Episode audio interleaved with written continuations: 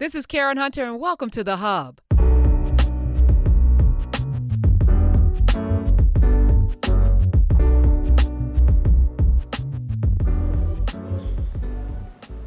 So I recently posted on my Instagram page, at Karen Hunter Show, this video that I reposted from To Be Black is Lit. It is a video of a lion coming up on two, what looks like gazelles fighting. And the caption is, as long as we're fighting our own, we won't see the real enemy. Now, so when you look at the video, and it's pretty scary, you don't see the lion, right? So they're gazelles, they're fighting, their horns are locked, they're going in circles, they're fighting. There's another pack of gazelles, like, far away. You see that pack take off, and then in the far distance, you see something coming. You see it coming. These gazelle are still deep in the throes of their fight. Their horns are locked. And before they know it, the lion has pounced on one of them, and he's barbecue chicken or barbecue gazelle. Toast! It is a powerful image. You have to see the video, because it's something about watching this, because if you're really watching it, and it's not even a whole full minute, you get to understand the distractions that we find ourselves in quite frequently. Beyond the fighting, let's take the fighting off the table. How many of you are so focused on things that have no value in your life whatsoever? You know, the notifications that are on your phone telling you about the latest update of the coronavirus, or the latest gossip that's happening from one of these websites, right? And you go down a rabbit hole, or you get on YouTube and you go down a rabbit hole, and there were 10 things that you wanted to get done today. And before you know it, we've already talked about the amount of energy. That's energy that you're expending. The energy that it takes for you to go down rabbit holes of nonsense. And I say it's nonsense because even if you pick up a gem here or there, that wasn't what you set forth to do that day. You had a list of 10 things you wanted to get done. One, I'm sure among your 10 items was not to go down a rabbit hole on YouTube following the Illuminati. I'm positive. And if that was, then hopefully you're doing a documentary on it and it's research. But if it's not, you have to ask yourself as you go from one video to the next, and as 10 minutes or 1 minute turns into 10, turns into an hour, what am I doing? So let's take it to fighting, you know. And fights come in so many different forms. And I've recently, like every day, I'm kind of reminded, like, the work that we do on the radio and the work that I'm doing off the radio is very specific to growing something, is very specific to building and setting forth blueprints and putting out breadcrumbs and making sure that there are plans laid for people to follow. Like, long after I'm gone, I would like there to be blueprints and plans that people can go, oh, this is how you build a house. Oh, this is how you start a business. Oh, this is how you start a movement. Oh, this is how you sustain a movement, you know, because we've done the work and it's not rooted in anything egocentric, right? So I think about that, but then I get distracted by nonsense. I swear I felt like I spent a full week talking about Snoop Dogg and Gayle. I swear I do. And I'm like, what did we gain from that?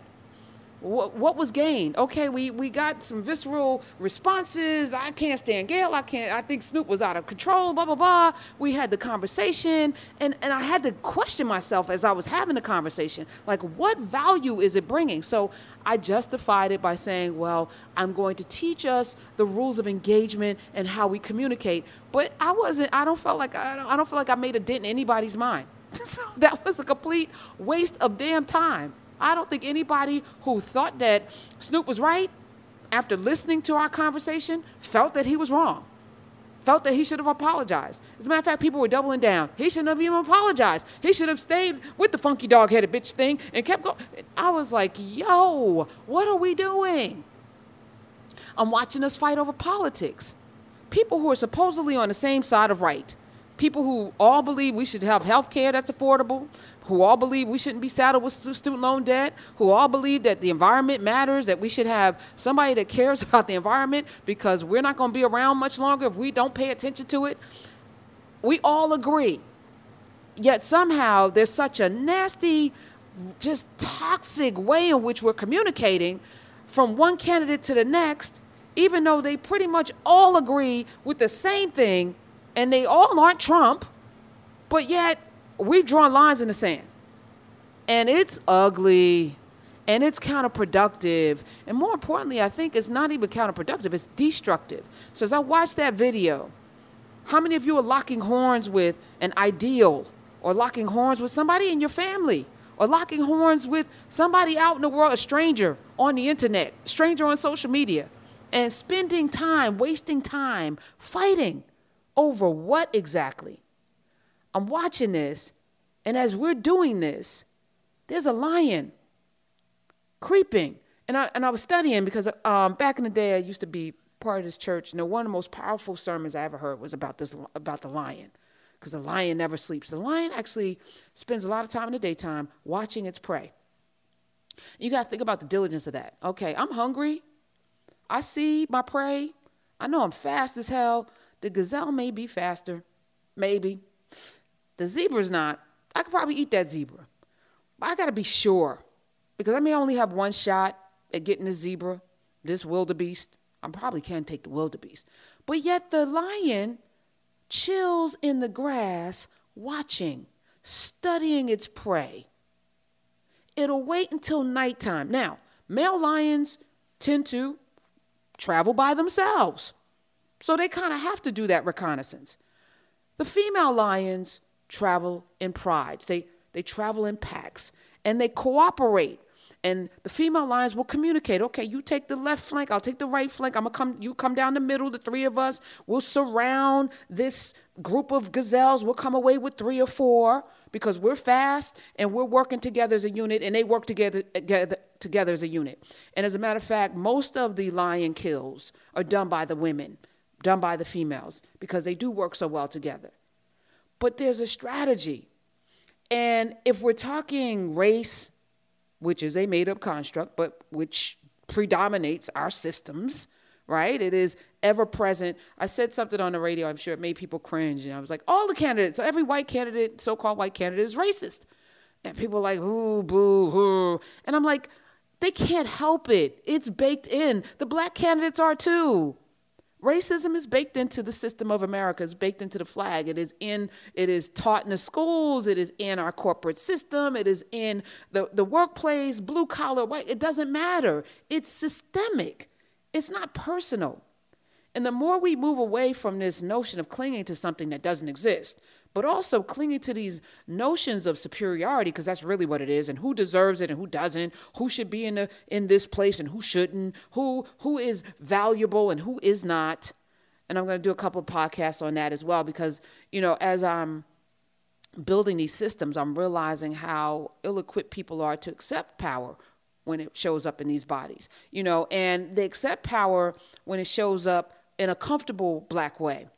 And I'm going to talk about that in another podcast, because I definitely don't make people comfortable, but yet I'm figuring out how to navigate these spaces, showing up as my full self and daring them to do anything about it. But that's another podcast for another day. I need people to be vigilant. I need us to be vigilant. I need us to stop fighting. And when you find yourself in quarrel, in disagreement, in discourse with somebody, ask yourself the Sonia Sanchez question that hopefully you got from Dr. Greg Carr last week, which is it going to free us? Is this a pathway to freedom? Am I going to be free after this? And if the answer is no, shut it down immediately. Say, you know what, brother, sister, whoever you're fighting with, let's just put a pause, a pin in this. I don't want to fight with you. Believe what you believe. Do what you want to do. I'm not here to convince you. If you want to know something different, we can have a discourse or a question and answer later.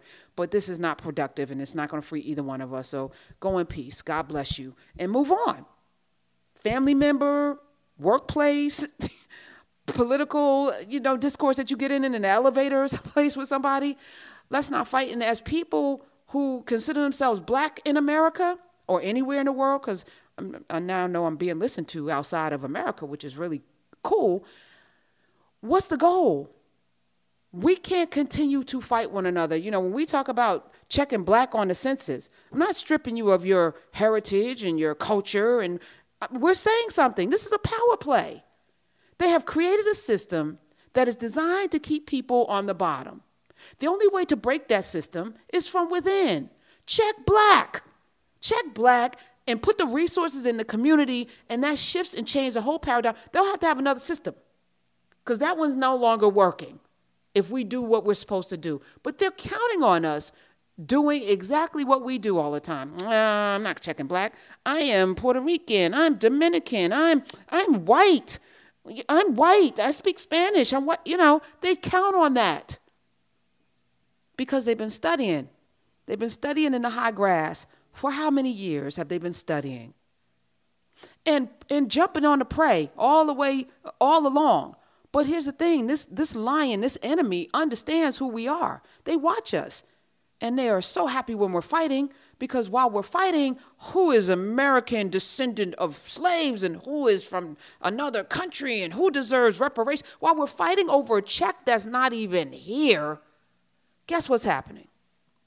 Well, if we're talking politically, and people don't even see this, the enemy knows how to walk in lockstep because they have a plan. I had this conversation, and I'm going to keep having it. You know I went to Africa, right? And that's my running joke. It's okay. But I kept asking this question, like, how did this happen? How did 400 years of slavery, how did this beautiful continent of beautiful people get colonized by everybody? I mean, even the Belgium came in. I mean, really?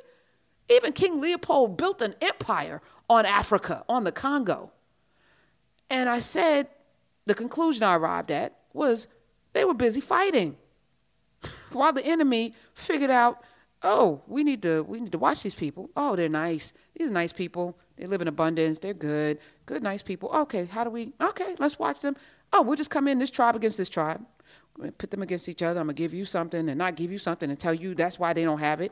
And we're going to come in. And in France, you take that country. And they're going to be speaking French. And England, oh, Great Britain, we are the kings of everything. You're going to take this country, this country, this country. Okay. Oh, Belgium, you want this? Okay, here's the Congo for you. Oh, these Dutch people. Okay, here, you take Rhodesia. And you'll take, this. And little by little, chip, chip, chip, chip, chip, an entire continent of resources from diamond to gold to lobsters to silver to the thing in your cell phone that only comes from Africa, divvied up. China's there now. And you say, how does that happen? Because you don't see yourself as one. This white thing, that's what's so powerful about it. At any point in time, more different people can come into this whiteness, this made-up construct. Come on. Oh, you're not Italian, you're white. You're not Irish, you're white. Up, Argentina, you're white.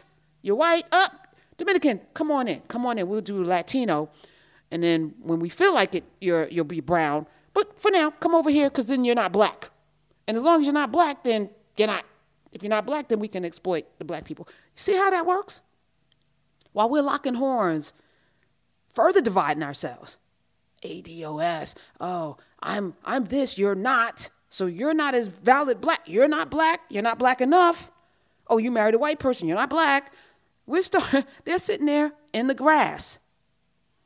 And what's really interesting about lions, not only do they hunt with the women together collectively, they study the prey, they'll wait till dark when you can't see.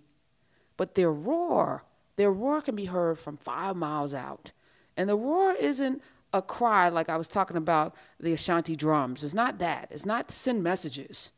The roar literally is to paralyze with fear. That roar is so powerful that as I'm running up on you, as the lion is running up on you, it will let out that roar. And even if you're a fast-ass gazelle, you are paralyzed like a deer in headlights, just paralyzed. And as the lion is stalking you, 30, 40 yards away, they'll creep up on you and get close enough and let out that roar. The animal will just stop in its tracks, paralyzed with fear. I witnessed recently somebody get trapped in a situation. And the roar happened. The roar, the social media cancellation, the fear of losing your job and position, all of what are people saying about me? It's noise.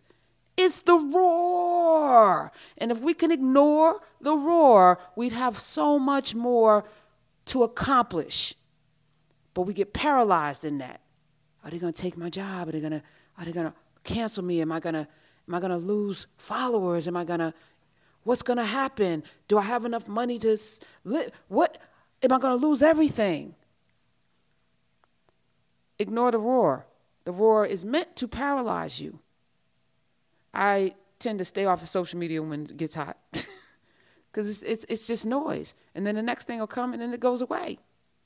And then before you know it, you're like, what was I upset about? Why was that a thing? But how much time sleep did you miss? How much time did you, what cortisols did you release in your body to create disease? What kind of stress? What kind of things happened in your body while you were going through that? The enemy's counting on that. Sometimes the enemy is you.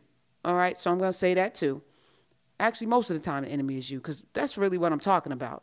If you got time to fight, then you definitely pray. You're definitely subject to prey. You're subject to the roar of the lion. How about not even being there in the purview, in the crosshairs? How about us not even being out there, being too busy working, building, that there's no way that the enemy can even come near us? And that's my goal. And the enemy's a metaphor, so y'all figure it out. Or maybe it could be a real thing. I don't know. But I want to just drop that on you, because as I was sitting and processing everything that I'm watching go on in the world right now, particularly in this political climate that we're in right now, I need us to be vigilant, pay attention, ignore the roar, not fight. And if we get in a space where we feel like we need to, because sometimes it does feel good to get into a just good old nasty Twitter fight, back away. You're not gaining anything. Trust me, you're not. And instead of fighting, put that time and energy into building something for yourself. What are the 10 things you want to get done today? Go back to your list and get busy. All right, let me know what you think. Follow me on Twitter. My handle is at Karen Hunter. Also, share this podcast with anybody that you think needs to hear it. And, of course, go to my YouTube channel where I'm going to be doing some things. That's where I'm building right now. So it's at Karen Hunter Show. Check it out and share that as well. Put the thumbs up on it if you like it. I appreciate you. Until next time.